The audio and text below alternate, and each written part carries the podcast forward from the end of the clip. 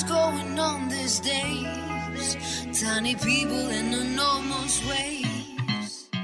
Holding on to power, they don't care. All around you see familiar vibes. Box of copy paste, external tribes. If you're different, then you're wrong this way.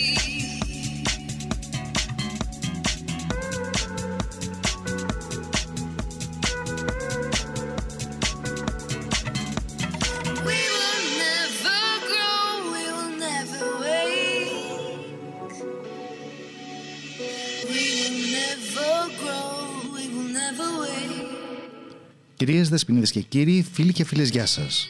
Sun is a fake star,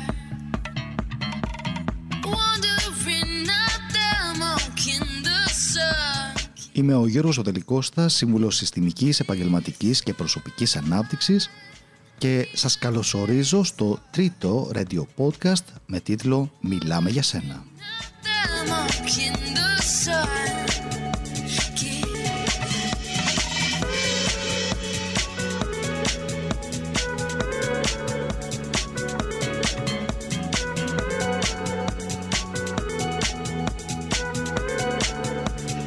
Μην ξεχνάτε ότι αυτή η εκπομπή είναι μια εκπομπή φτιαγμένη για εσάς, δηλαδή στέλνετε τα μηνύματά σας, συγκεντρώνουμε όλες τις ερωτήσεις, τα θέματα που θέλετε να συζητήσουμε και ετοιμάζουμε την επόμενη εκπομπή μας. In a vessel with a looser shade, spinning circles in the outer space. Στείλτε λοιπόν τα μήνυματά σας στο info ή στείλτε προσωπικό μήνυμα στο facebook στο προφίλ George Δελικώστας ή στη σελίδα Γεώργιος Δελικώστας Άμκε ή ακόμα αν θέλετε και στο instagram στο G Δελικώστας και εμείς θα ετοιμάσουμε την επόμενη εκπομπή.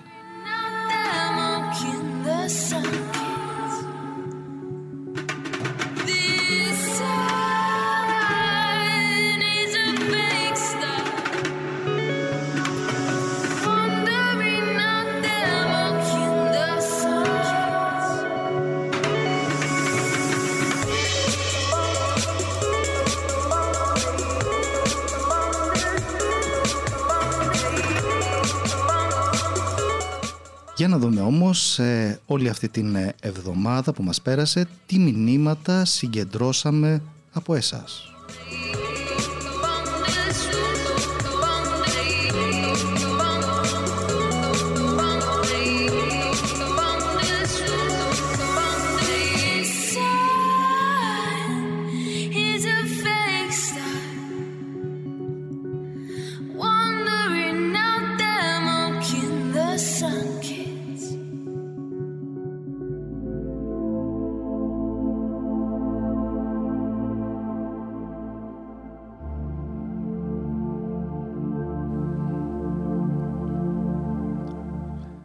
Ας χωρίσουμε λοιπόν την εκπομπή σε δύο μέρη.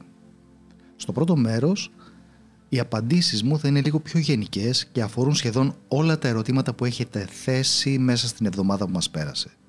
Στο δεύτερο τμήμα θα απαντήσω συγκεκριμένα σε ορισμένα από αυτά τα ερωτήματα. Λοιπόν, ας ξεκινήσουμε όμως να δούμε πάνω κάτω που κινηθήκατε μέσα στην εβδομάδα.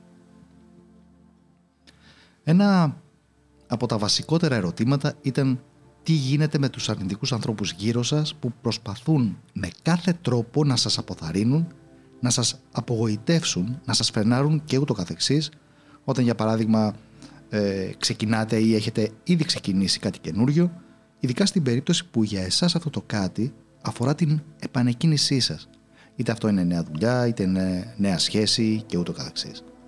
Ξέρετε, του τύπου δεν είναι εποχές για τέτοια ανοίγματα, περίμενα να δούμε πώς θα εξελιχθεί η κατάσταση και μετά βλέπουμε, δεν κάνει αυτή για σένα, βιάζεσαι ή αυτό που έλεγε πάντα η γιαγιά μου, όπου ακούς πολλά κεράσια πάρε μικρό καλάθι και διάφορα τέτοια.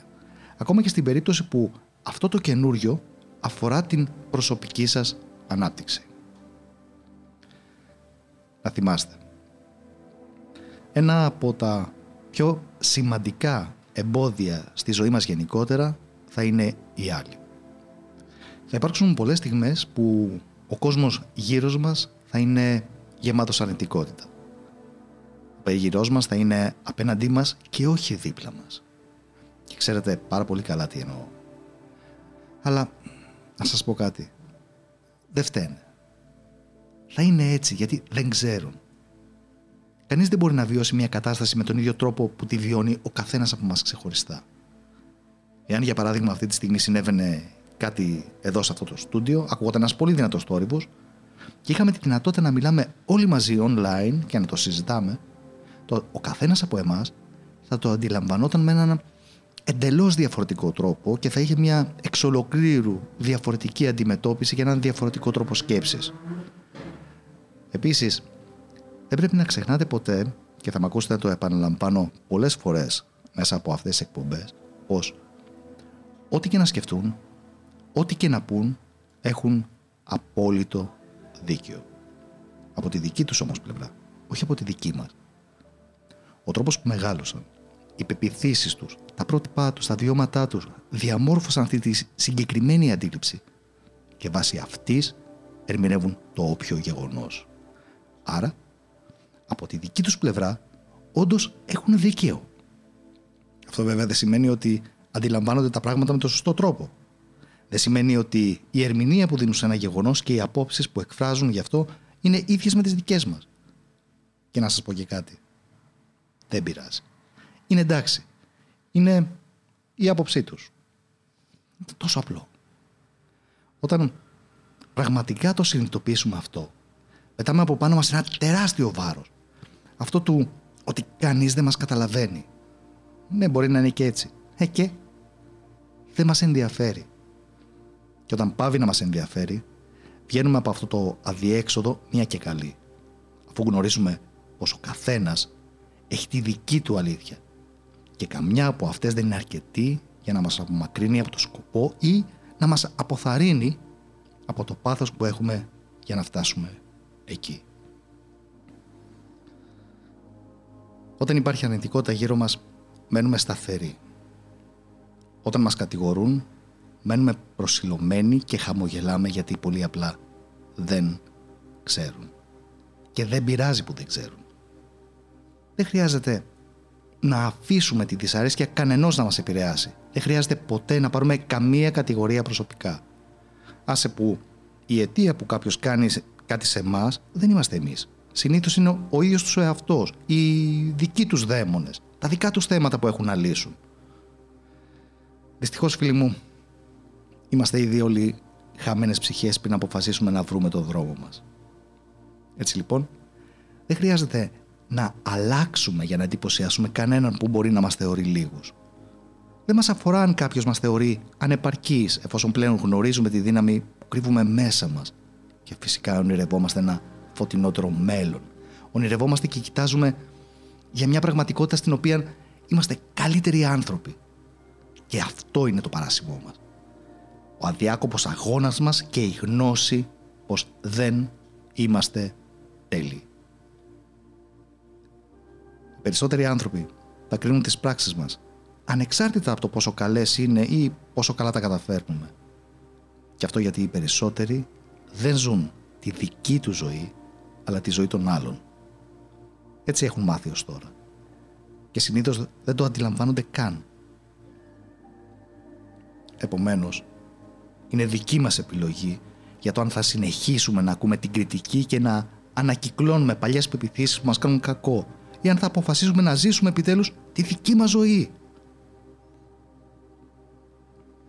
Όταν ξεκινάμε να δουλεύουμε σκληρά για κάτι, όταν κάνουμε ένα νέο ξεκίνημα που εμείς οι ίδιοι έχουμε αποφασίσει για εμάς και πετάμε από πάνω μας συνήθειες του παρελθόντος και τις κουριασμένες μας πεπιθήσεις τότε είναι που αρχίζουμε να ζούμε τη δική μας ζωή. Και πιστέψτε με, αξίζει τον κόπο. Γιατί ό,τι και να συμβεί, σε ό,τι πλαίσιο και να αναγκαζόμαστε να λειτουργήσουμε, ανακαλύπτουμε την ελευθερία κάτι το οποίο δεν μας ήταν ποτέ γνώριμο. Και σε άλλους μπορεί να φαίνεται τρομακτικό. Στην πραγματικότητα όμως είναι απόλυτα λυτρωτικό. Φανταστείτε να ζείτε την καθημερινότητά σας ανεπηρέαστε από τις συνθήκες. Ανεπηρέαστε από το τι σας είπαν οι άλλοι. Με ηρεμία και καθαρότητα. και ακόμα και αν προκύπτουν δυσκολίες, εσείς να μπορείτε να πράτετε σύμφωνα με αυτό που επιτάσσουν καθαρά οι δικές σας αρχές, χωρίς φόβο. Εκεί είναι που αγγίζουμε όλοι μας αυτή την πολυπόθετη και τόσο δύσκολα αποκτημένη ελευθερία. Σκεφτείτε πόσο δημιουργικοί και αποδοτικοί μπορούμε να γίνουμε, πόση φαντασία και ενέργεια μπορούμε να διαθέσουμε όταν είμαστε ελεύθεροι και αν πιστεύουμε με πάθος σε αυτό που ονειρευόμαστε να φτιάξουμε. Από μια νέα καθημερινή συνήθεια μέχρι το πιο μεγάλο μας όνειρο που δεν φανταζόμασταν ποτέ ότι θα μπορούσε να πάρει ζωή. Για να σας πω και κάτι περίεργο που συμβαίνει. Στη διαδρομή αυτής της δημιουργίας και της αλλαγής είναι που ξαφνικά αρχίζουν να εμφανίζονται μπροστά μας άνθρωποι που είναι έτοιμοι να προσφέρουν βοήθεια. Δημιουργούνται νέες σχέσεις και νέες φιλίες και οι παλιές που μας βαραίνουν με κάποιο μαγικό τρόπο ξεθοριάζουν. Άνθρωποι με τους οποίους ήμασταν κάποτε κάθε μέρα μαζί αρχίζουν να χάνονται. Και οι παλιές σχέσεις αντικαθίστανται από νέες, πιο γόνιμες, πιο ελεύθερες, πιο ουσιαστικές που παραχωρούν χώρο και δεν είναι πια ασφικτικές ή ελεγκτικές. Συμβαίνει φυσικά απλά. Δεν σημαίνει ότι κάποια μέρα ξυπνάει κάποιος και αποφασίζει ότι ένας φίλος του δεν του κάνει. Σταδιακά οι δρόμοι χωρίζουν. Και η αρνητικότητα παίρνει και αυτή τον δρόμο της μακριά από εμάς. Γιατί έχουμε ήδη αποφασίσει ότι δεν μας κάνει. Α, και συμβαίνει και το άλλο περίεργο. Η ανάγκη μας για επικοινωνία είναι διαφορετική. Είναι πιο συγκεκριμένη. Μπορούμε να είμαστε μόνοι μας, αντέχουμε τη μοναξιά μας πολλές φορές και την απολαμβάνουμε γιατί περνάμε καλά με τον εαυτό μας. Αντέχουμε να έχουμε φίλο τον εαυτό μας και δεν μας πειράζει ότι δεν υπάρχει πάντα κάποιος δίπλα να μας κρατάει αποσχολημένους. Γενικά, η αρνητικότητα των άλλων δεν είναι δική μας υπόθεση. Όπου χαρίζεις χαμόγελο, ο αρνητισμός μειώνεται. Όπου αγνοείς ένα επικριτικό σχόλιο που κάποτε θα σε πλήγωνε, εισπράττεις δύναμη από τον ίδιο στον εαυτό. Όπου κάνεις κάτι το οποίο δεν θα δοκίμαζες ποτέ παλιότερα, επιβεβαιώνει ότι μπορείς να κάνεις τα πάντα. Αρκεί φυσικά να μην φοβάσαι και να θυμάσαι ότι όλα είναι σημεία της διαδρομής και οι άνθρωποι είναι και αυτοί συνοδοιπόροι πάντα για όσο καιρό είναι απαραίτητο.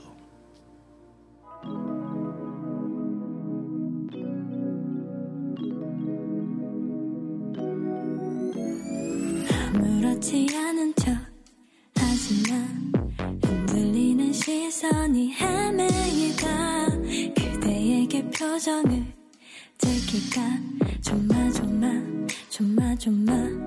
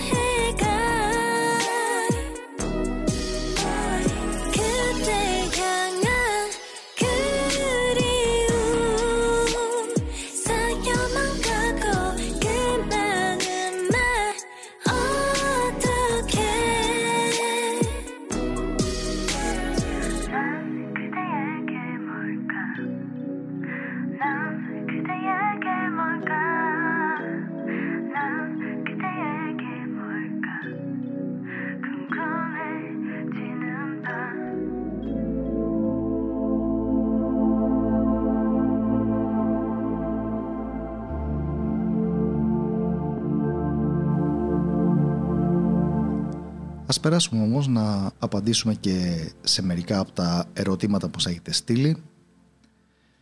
Είμαι 33 χρονών, ανήπαντρη και έχω κάνει στη ζωή μου πέντε σοβαρές σχέσεις. Όλοι οι συντροφοί μου ήταν εγωιστές, κοιτούσαν μόνο την πάρτη τους, δεν τους ενδιέφεραν καθόλου τα δικά μου θέλω, μου μιλούσαν και μου φερόταν άσχημα κλπ. Έχω χωρίσει από την τελευταία μου σχέση εδώ και τέσσερις μήνες και πολύ φοβάμαι ότι και η επόμενη σχέση μου θα είναι ακριβώς όπως οι προηγούμενες. Γιατί έρχονται στη ζωή μου συνεχώς τέτοιοι άνθρωποι. Καταρχήν, πρόσεξε. Βλέπεις ότι στο κομμάτι των σχέσεων επαναλαμβάνεις ένα συγκεκριμένο μοτίβο. Αυτό του θήτη θύμα. Όπως καταλαβαίνεις είναι αδύνατο από εδώ και από τα στοιχεία που μου έχεις δώσει να βρούμε τι προκαλεί αυτή σου την ανάγκη και εννοώ την ανάγκη σου να είσαι συνεχώς το θύμα. Γιατί ναι, η δική σου ανάγκη είναι να είσαι το θύμα. Να μαντέψω ότι εσύ σαν άτομο είσαι αρκετά ντροπαλή, νιώθεις ε, πολλές θα έλεγα ενοχές, δεν διεκδικείς ποτέ τίποτα στη ζωή σου και πάντα έχεις μέσα σου ένα μόνιμο καταπιεσμένο παράπονο αδικίας. Να μην σου πω ότι συνήθως πάντα φταίει κάποιος άλλος ή κάποια άλλη κατάσταση και τέλος πάντων κάτι έξω από εσένα. Καταρχήν, ας ξεκινήσω από αυτό το δεύτερο. Όταν θέτεις το όποιο πρόβλημα έξω από εσένα, δηλαδή δεν φταίει εσύ αλλά κάποιος άλλος, αυτόματα μεταφέρεις τη λύση του προβλήματος στον άλλον. Οπότε εσύ δεν μπορείς να κάνεις τίποτα για να αλλάξεις την κατάσταση εκτός και αν ο άλλος αποφασίσει να σε λυτρώσει από τα θεσμά σου. Επίσης να θυμάσαι ότι το άθροισμα όλων αυτών που σε κακοποιούν είναι μικρότερο από το βαθμό κακοποίησης που κάνεις εσύ στον ίδιο σου τον εαυτό. Εάν τώρα κάποιος κάποια στιγμή περάσει το όριο αυτό, τότε τι κάνεις, απλά τον βγάζεις από τη ζωή σου. Και ήδη ξεκινάς την αναζήτηση του επόμενου θήτη για να συμπληρώσεις το κενό που άφησε ο προηγούμενος. Όσο μεγαλύτερο θύμα αισθάνεσαι, τόσο μεγαλύτερους θύτες θα φέρνεις στη ζωή σου. Αυτό δηλαδή που θέλω να σου πω είναι ότι για να σταματήσεις να φέρνεις τέτοιους ανθρώπους στη ζωή σου θα πρέπει να σταματήσεις να νιώθεις εσύ το θύμα. Είναι τόσο απλό. Θα μου πεις, ok, πώς γίνεται αυτό; Εντάξει, δεν είναι εύκολο. Και θα σου πρότεινα να ζητήσεις βοήθεια. Σε πολύ γενικές γραμμές θα σου έλεγα, έτσι τουλάχιστον δουλεύω εγώ, να επικεντρωθείς για αρχή στην ε, αντιμετώπιση των συναισθημάτων τροπής, ενοχής και χαμηλής αυτοεκτίμησης που έχεις. Στη συνέχεια, επικεντρώσου στην διεκδίκηση των θέλων σου και των επιθυμιών σου. Πρόσεξε. Το κλειδί εδώ, και θα κλείσουμε αυτό, είναι να σταματήσεις να ζεις με τους φόβους σου και να αρχίσεις να ζεις τη δικιά σου ζωή. Για να δούμε μια άλλη ερώτηση. Okay. Είμαι 40 χρονών, παντρεμένη εδώ και 10 χρόνια, έχω δύο παιδιά. Εργάζομαι στον ιδιωτικό τομέα 6 μέρες την εβδομάδα, 9 ώρες την ημέρα. Με τον άντρα μου παντρευτήκαμε από έρωτα, δεν είχαμε ποτέ προβλήματα μεταξύ μας, δεν μαλώνουμε σχεδόν ποτέ, ήμασταν πολύ καλά θα έλεγα. Μετά το τέλος της πρώτης καραντίνας, διαπίστωσα ότι στη σχέση μας υπάρχει ένα βάλτομα. Για παράδειγμα, οι συζητήσεις μας όλες περιστρέφονταν είτε γύρω από τα παιδιά, είτε με κρεμότητε του σπιτιού, είτε με το πώς τα περάσαμε στη δουλειά, είτε με το, τα του COVID και ούτω καθεξής.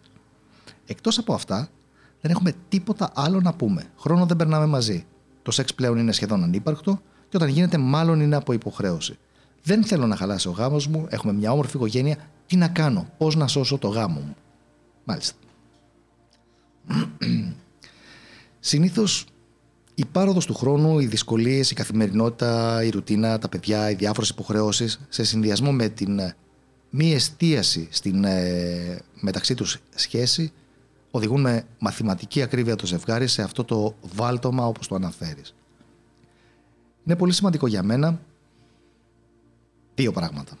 Πρώτον, που το διαπίστωσες εγκαίρος και δεύτερον, το ότι ρώτησες τι να κάνω και όχι τι να κάνουμε. Γιατί στην ουσία αναγνωρίζει ότι η λύση βρίσκεται στα δικά σου χέρια. Οκ. Για να δούμε τι θα μπορούσε να κάνεις στην πράξη. Προτείνω να ξεκινήσεις από την ε, ερωτική σας ζωή. Γενικά να ξέρεις ότι το σεξ σε μια σχέση παίζει πάρα πολύ μεγάλο και σημαντικό ρόλο.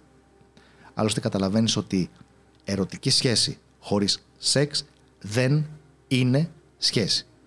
Μπορεί να είναι φιλική, συναδελφική, συγκατοίκησης. Μπορεί να είναι ό,τι άλλο θέλει εκτός από ερωτική. Βάλε λίγο τη φαντασία σου να δουλέψει. Δημιούργησε καταστάσεις που θα έρθεις πιο κοντά με τον σύζυγό σου. Δεν θα είναι εύκολο με τα παιδιά, οκ. Αλλά είμαι σίγουρος ότι από τη στιγμή που το θέλεις μπορείς να τα καταφέρεις. Προετοίμασε λίγο την ατμόσφαιρα. Στείλε μηνυματάκια στο κινητό του που να τον προετοιμάζουν για το τι μπορεί να ακολουθήσει. Παίξε μαζί του από νωρίς το πρωί. Περιποιήσει τον εαυτό σου. Ετοιμάσου για τη στιγμή αυτή. Δημιούργησε με λίγα λόγια μια ε, τελετή, θα έλεγα, προετοιμασίας για σένα. Θα σε βοηθήσει πολύ. Τώρα, όταν θα έρθει η ώρα του σεξ, μην βιαστείτε. Συνήθως, στις μακροχρόνιες σχέσεις το σεξ είναι γρήγορο. Οπότε, σπάστο αυτό. Φυλάκια, χαδάκια, πολλά προκαταρκτικά παιχνίδια, ό,τι θες. Εστιάσου στο σύντροφό σου και στον λόγο που θέλεις να βελτιώσεις την ερωτική σου ζωή. Απόλαυσέ το. Γενικά θα σου πρότεινα να παίζεις ε, καθημερινά μαζί του. Να δοκιμάζεις νέα πράγματα. Να κάνεις εκπλήξεις. Να ξεκολλήσεις από το σεξ στην κρεβατοκάμαρα. Υπάρχουν και άλλα μέρη και μέσα στο σπίτι εκτός από αυτό. Σκέψτε το σαν ε, να ξεκινάει η σχέση σας τώρα και εσύ προσπαθείς να τον ξελογιάσεις. Δείξου του πόσο πολύ τον θέλεις, πόσο πολύ τον θαυμάζεις, πόσο πολύ θέλεις να βρίσκεσαι μαζί του, πόσο πολύ τον αγαπάς. Σε πολύ λίγο χρονικό διάστημα θα εκπλαγείς από τον τρόπο που θα αρχίσει να συμπεριφέρεται προς εσένα. Θα εκπλαγείς από το, από το πώς θα αλλάξει η επικοινωνία σας. Θα εκπλαγείς από το πόσο ερωτευμένοι θα νιώθετε ξανά. Ας περάσουμε όμως και σε έναν άντρα. Είμαι 47 χρονών, χωρισμένος πλέον, άνεργος πλέον και θα ήθελα να ρωτήσω όταν η ζωή σε χτυπάει με μανία, πώς μπορείς να βοηθήσεις τον εαυτό σου να σηκωθεί και να πατήσει ξανά στα πόδια του; Μάλιστα. Ε, καταρχήν να τονίσω ότι είναι εντελώς φυσιολογικό να νιώθεις ανησυχία, άγχος και πανικό. Όπως επίσης μετά από τέτοια χτυπήματα είναι εντελώς λογικό να έχεις γκρεμοτσακιστεί σωματικά, πνευματικά, νοητικά, συναισθηματικά, κοινωνικά. Είναι τελείως φυσιολογικό. Ξέρω ότι η απελπισία αυτή τη στιγμή σε έχει κατακυριεύσει. Αλλά βρίσκεσαι σε ένα κρίσιμο σημείο που είτε θα αφήσει την απελπισία να σε πνίξει, είτε θα μαζέψεις τα κομμάτια σου και θα τα θέσεις στην υπηρεσία προς την επίτευξη των στόχων σου. Η διαφορά ανάμεσα σε εκείνους που θριαμβεύουν στη ζωή και σε εκείνους που καταστρέφονται είναι η ψυχική δύναμη των πρώτων. Δηλαδή η αντοχή και η δύναμη που επιδεικνύουν συνεχίζοντας απτόητη την πορεία τους προς την επίτευξη των στόχων τους. Παρά τις όποιες δυσκολίες, ακόμα και τις τραγωδίες που τους χτυπούν την πόρτα. Όταν τους συμβαίνει κάτι δυστάριστο, απρόοπτο, αντί να τα παρατήσουν, τι κάνουν, σηκώνονται και προσπαθούν να εκμεταλλευτούν την κάθε ευκαιρία που τους παρουσιάζεται ώστε να αποδείξουν κυρίως στον εαυτό τους αλλά και στους άλλους okay, ότι μπορούν να ξεπεράσουν τα πάντα. Το καλό εδώ είναι ότι δεν γεννιόμαστε με αυτή τη δύναμη αλλά την αναπτύσσουμε. Ακριβώς μέσα από τις δυσκολίες και τα προβλήματα που μας έρχονται στη ζωή. Άνοιξε τα μάτια σου και ψάξε να βρεις λύσεις.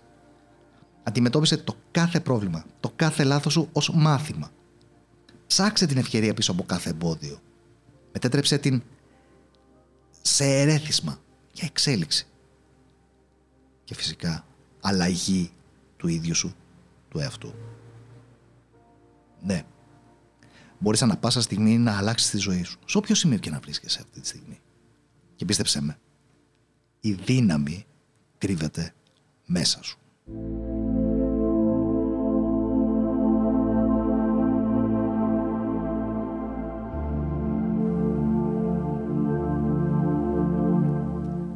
Πολλά από τα μηνύματά σας αφορούσαν ε, φυσικά τι άλλο, τον ε, κορονοϊό και την ε, πανδημία που βιώνουμε όλοι αυτά τα τελευταία σχεδόν δύο χρόνια. Ομολογώ ότι είναι ένα θέμα που δεν ήθελα να συζητήσω, μια και όλοι μιλάνε γι' αυτό όλη την ώρα και φυσικά όλοι πλέον είναι οι δήμονες πάνω στο θέμα. Οπότε, τι παραπάνω να προσθέσω εγώ. Επέλεξα λοιπόν ε, σήμερα να προσεγγίσω το συγκεκριμένο θέμα με κάτι το οποίο δεν είναι δικό μου αλλά από ένα πόνημα της ε, Ανθής Μιμιγιάννη και να σας πω ότι όχι μόνο τα ασπάζομαι αυτά που λέει αλλά δυστυχώς έχω ήδη αρχίσει να τα συνεντώ στην καθημερινότητά μου στο γραφείο μου. Διανύουμε όλοι μια δύσκολη και πολύπλοκη περίοδο. Ως εκ τούτου θα πρέπει ο καθένας από εμάς να επεξεργαστεί τι σημαίνουν για εκείνον τα τελευταία σχεδόν δύο χρόνια αλλά και ό,τι πρόκειται να συμβεί στη συνέχεια. Φυσικά όλοι μας είμαστε μοναδικοί και διαφορετικοί άνθρωποι αλλά όλοι μας έχουμε επηρεαστεί σε κάποιο βαθμό με διαφορετικούς τρόπους από τα επαναλαμβανόμενα lockdowns, από το εάν θα κάνουμε το εμβόλιο ή όχι, από τις μάχες μεταξύ εμβολιαστών και αντιεμβολιαστών, από τους φόβους για την υγεία μας και ούτω καθεξής. Ωστόσο, είναι ζωτική σημασία να μην υποτιμάται ο τρόπος με τον οποίο οι επιπτώσεις αυτού του συλλογικού άγχους μπορούν να παίξουν σημαντικό ρόλο σε κάποιους από εμάς. Οι ειδικοί μιλούν για αυτό το φαινόμενο ο Γενικός Διευθυντής ε, του Παγκόσμιου Οργανισμού Υγείας, δεν θυμάμαι αυτή τη στιγμή το όνομά του, εξέδωσε μια προειδοποίηση τον Μάρτιο, αν θυμάμαι καλά, δηλώνοντας ότι ο κόσμος πρέπει να προετοιμαστεί για μαζικά ψυχικά τραύματα για τα επόμενα χρόνια, μετά την πανδημία. Και μιλάμε για την διαταραχή άγχους μετά την πανδημία. Η διαταραχή άγχους μετά την πανδημία είναι παρόμοια από πολλές απόψεις θα έλεγα με την ε, διαταραχή μετατραυματικού στρες. Είναι λοιπόν μια υπόθεση που προβλέπει ότι κατά τους μήνες μετά την έξοδο από την πανδημία θα υπάρξουν κάποιοι άνθρωποι που θα βιώσουν μια αντίδραση τραύματος. Η διαταραχή μετατραυματικού στρες συμβαίνει όταν ένα άτομο έχει περάσει ένα τραυματικό γεγονός στη ζωή του. Δηλαδή, είτε έχει δει κάτι, ή παρακολουθήσει ή βιώσει ένα τραυματικό γεγονός και στη συνέχεια μήνες ή και χρόνια αργότερα εμφανίζει συμπτώματα που μπορεί να περιλαμβάνουν οτιδήποτε, από άγχος και κατάθλιψη μέχρι αναδρομές στο παρελθόν. Αλλά ας δούμε λίγο πώς συνδέεται όλο αυτό με όσα συνέβησαν και συνεχίσουν να συμβαίνουν κατά τη διάρκεια των ετών της πανδημίας. Πολλοί άνθρωποι έχουν βιώσει κάποιο βαθμό τραύματος αυτό το τελευταίο έτος. Σε αυτό το σημείο μπορεί να εμφανιστεί η διαταραχή μεταπανδημικού στρες. Από την αβεβαιότητα γύρω από την πανδημία, την απροσδόκητη φύση όλων αυτών, το γεγονός ότι ήταν κλειδωμένοι για ένα χρόνο, τα τρομακτικά πρωτοσέλιδα κάθε μέρα για πολλοί ζώων, οι οικονομικές δυσκολίες, η σύγκρουση με τις κυβερνήσεις ήταν μια αμήλικτη ιστορία κακών ειδήσεων που δεν έχει σταματήσει και είναι σίγουρο ότι αυτό επηρέασε πολλούς ανθρώπους με διάφορους τρόπους. Βέβαια, να τονίσουμε ότι η διαταραχή μεταπανδημικού στρες ακόμα δεν αποτελεί επίσημη ιατρική διάγνωση, μια και θα έλεγα ότι ακόμα είναι πολύ νωρίς. Βέβαια υπάρχουν ήδη πολλοί επιστήμονες που ασχολούνται με την ψυχική υγεία και μιλούν υποθετικά για όλο αυτό λέγοντας ότι είναι κάτι που μπορεί να εξελιχθεί με παρόμοιο τρόπο ως διαταραχή μετατραυματικού στρες. Είπαμε, συχνά το άγχος, η κατάθλιψη, ο θυμός, ο φόβος και ο πανικός είναι συμπτώματα κάποιου άλλου προβλήματος. Νομίζω όμως ότι πολλά από αυτά τα συμπτώματα μπορεί να συνδέονται άμεσα με το τι συνέβη τον τελευταίο καιρό ανά τον κόσμο. Είναι σημαντικό να μην το αποδυναμώσουμε αυτό. Νομίζω ότι η διαταραχή μετατραυματικού, μεταπανδημικού, συγγνώμη. Νομίζω ότι η διαταραχή μεταπανδημικού στρες θα παρουσιάζεται λίγο σαν την μετατραυματική διαταραχή με την έννοια ότι θα υπάρχουν βασικά συμπτώματα για τα οποία θα πρέπει να είμαστε ιδιαίτερα προσεκτικοί. Φυσικά δεν θα τα έχουμε όλοι. Αλλά προσωπικά θεωρώ ότι θα πρέπει να τα έχουμε στο μυαλό μας μια και όταν είμαστε υποψιασμένοι για κάτι θα μπορούσε να μας γλιτώσει από πολλούς μπελάδες στο εγγύς μέλλον. Σας είπα και στην αρχή ότι ήδη στο γραφείο μου σχεδόν καθημερινά πλέον ανοιχτεύω σε ανθρώπους τέτοιου του συμπτώματα. Και ακόμα, προσέξτε, δεν έχει τελειώσει η πανδημία. Ας δούμε όμως μερικά από αυτά τα συμπτώματα που θα περιμέναμε να έχει η διαταραχή μεταπανδημικού στρες. Αλλαγές στη διάθεση. Αυξημένα επίπεδα άγχους ή πανικού. Αναπόλυση μιας συγκεκριμένης στιγμής. Υπερβολική επαγρύπνηση. Αποφυγή της ε, συνάντησης με ανθρώπους. Διακοπτόμενος ύπνος. Ανάπτυξη προβλημάτων εξάρτησης και ούτω καθεξής. Όπως καταλαβαίνετε σε περιπτώσεις αγχώδους διαταραχής φυσικά και αντιμετωπίζουμε το άγχος. Αλλά εάν υπάρχει τραύμα πίσω από το άγχος πρέπει να αντιμετωπίσουμε και το τραύμα. Γιατί αν δεν το κάνουμε τότε τα συμπτώματα θα συνεχίσουν να επανέρχονται. Ένας φίλος ρωτάει ποιοι κινδυνεύουν περισσότερο; Νομίζω ότι υπάρχει υπόθεση ότι οι άνθρωποι που έχουν ε, ήδη προβλήματα ψυχικής υγείας μπορεί να δυσκολεύονται περισσότερο. Αλλά προσωπικά δεν νομίζω ότι θα είναι τόσο ξεκάθαρο. Αν κοιτάξετε κάποιες από τις στατιστικές σχετικά με τους νεότερους ανθρώπους θα διαπιστώσετε ότι αυτοί πέρασαν μια ιδιαίτερη δύσκολη περίπτωση και υπέφεραν από πολύ άγχος και κατάθλιψη. Σε κανονικούς καιρούς έχουμε διεξόδους που μας βοηθούν να διαχειριστούμε την ε, ψυχική μας θα έλεγα ευημερία. Κατά τη διάρκεια όμως του περασμένου έτους, πολλοί πόροι αφαιρέθηκαν.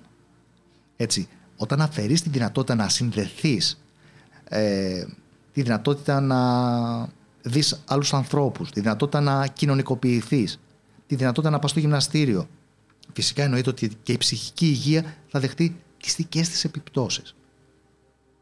Περιμένουμε ότι θα δούμε πολλές και πολύ διαφορετικές εκφάνσεις της οι οποίες μπορεί να αρχίσουν να εκδηλώνονται αρκετά έντονα όταν οι άνθρωποι πρέπει να επανέλθουν στην κανονική τους ζωή.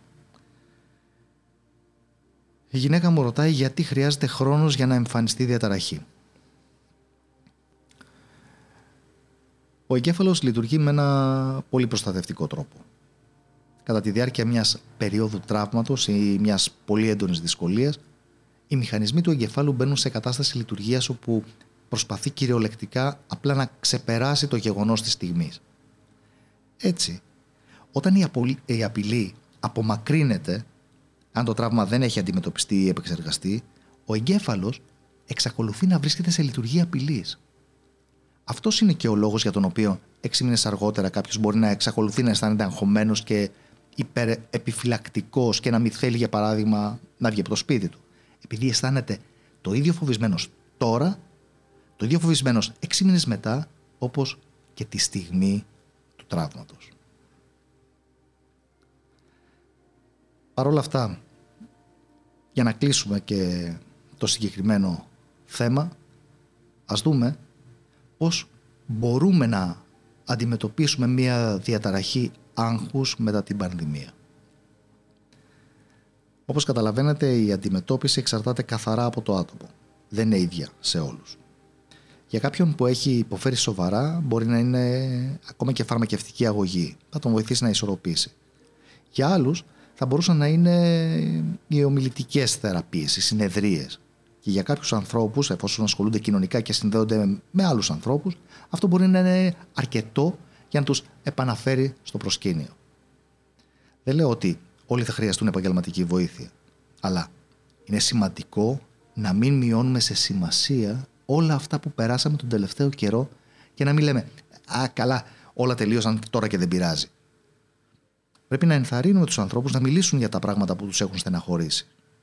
Το θέμα είναι να βοηθήσουμε τους ανθρώπους να προσαρμοστούν σε μια πιο φυσιολογική ζωή με ρυθμό που να είναι ε, πιο άνετος για αυτούς. Η Μαρία ρωτάει πώς γίνεται αντιληπτό ότι κάποιος, για παράδειγμα, στο οικογενειακό μας περιβάλλον έχει την ε, εν λόγω διαταραχή. μάλιστα. Είναι σημαντικό να αναγνωρίσετε ότι η περιστασιακή κακή ημέρα για τον καθένα είναι φυσιολογική. Είναι μέρος της ανθρώπινης ύπαρξης.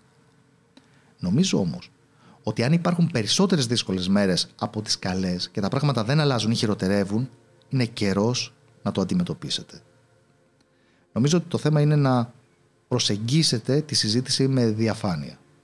Απλά και μόνο το να μπορείς να εξομαλύνεις τη συζήτηση μπορεί να είναι ένας χρήσιμος τρόπος για να ξεκινήσετε να μιλάτε γι' αυτό. Για ορισμένους ανθρώπους, ακόμα και η συνειδητοποίηση ότι κάποιος έχει εντοπίσει ότι δυσκολεύεται μπορεί να τον βοηθήσει. Ξεκαθαρίστε τους ότι είστε εκεί για αυτούς και φυσικά ότι είστε πρόθυμοι και έτοιμοι να τους ακούσετε. Συνεχίζει η Μαρία τις ερωτήσεις της. Πώς να βοηθήσει κανείς τον εαυτό του αν νομίζει ότι μπορεί να έχει διαταραχή μεταπανδημικού στρες; Okay, μάλιστα. Νομίζω ότι ε, το πρώτο αρχικό βήμα θα ήταν να διαλέξετε ένα άτομο που εμπιστεύεστε και απλά να κάνετε μία συζήτηση μαζί του. Είναι πολύ σημαντικό. Ωστόσο, να μην ξεχνάμε και την επαγγελματική βοήθεια με τις υπηρεσίες ψυχολογικής θεραπείας που προσφέρουν πραγματικά λαμπρά θεραπευτικά προγράμματα. Ένας εξειδικευμένος κλινικός με καλή εμπειρία στο ενεργητικό του θα μπορούσε να διακρίνει τη διαφορά μεταξύ κάποιου που έχει απλώς μια κύρια διαταραχή πανικού από κάποιον που έχει συμπτώματα πανικού ή συμπτώματα άγχους, αλλά που έχει επίσης περάσει ε, ένα τραυματικό γεγονός, σημαντικό και από τα γεγονότα φυσικά της πανδημίας. Και για να ολοκληρώσω γενικά αυτή την πρώτη προσέγγιση, μια και θεωρώ ότι στο μέλλον θα ασχοληθούμε αρκετά με αυτό το θέμα, θα τονίσω ότι πρόκειται για φαινόμενα θεραπεύσιμα. Οι άνθρωποι βελτιώνονται.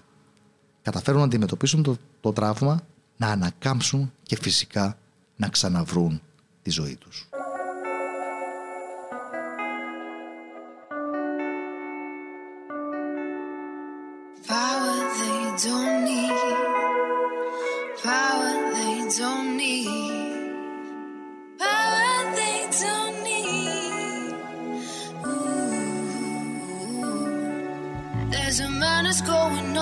These days. Tiny people in enormous ways. Holding on to power, they don't care. All around you see familiar vibes. Box of copy, paste, etc. tribes.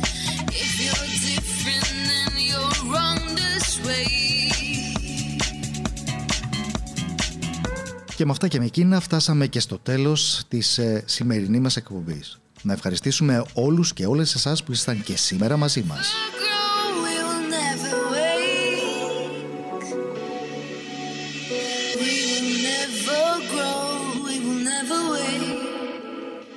Μην ξεχνάτε να στέλνετε τα μηνύματά σας με ερωτήματα και θέματα που θέλετε να συζητήσουμε γιατί θυμίζω ότι αυτή είναι μια εκπομπή από εσάς για εσάς.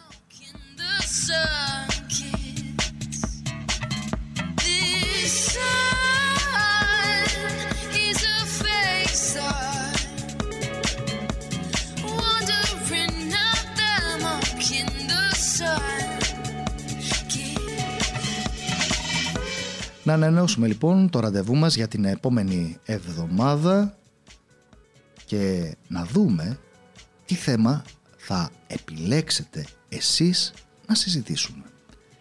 Να είστε καλά, να περάσετε καλά, να είστε ευτυχισμένοι και να απολαμβάνετε ό,τι και να κάνετε. Run away with the In a vessel with a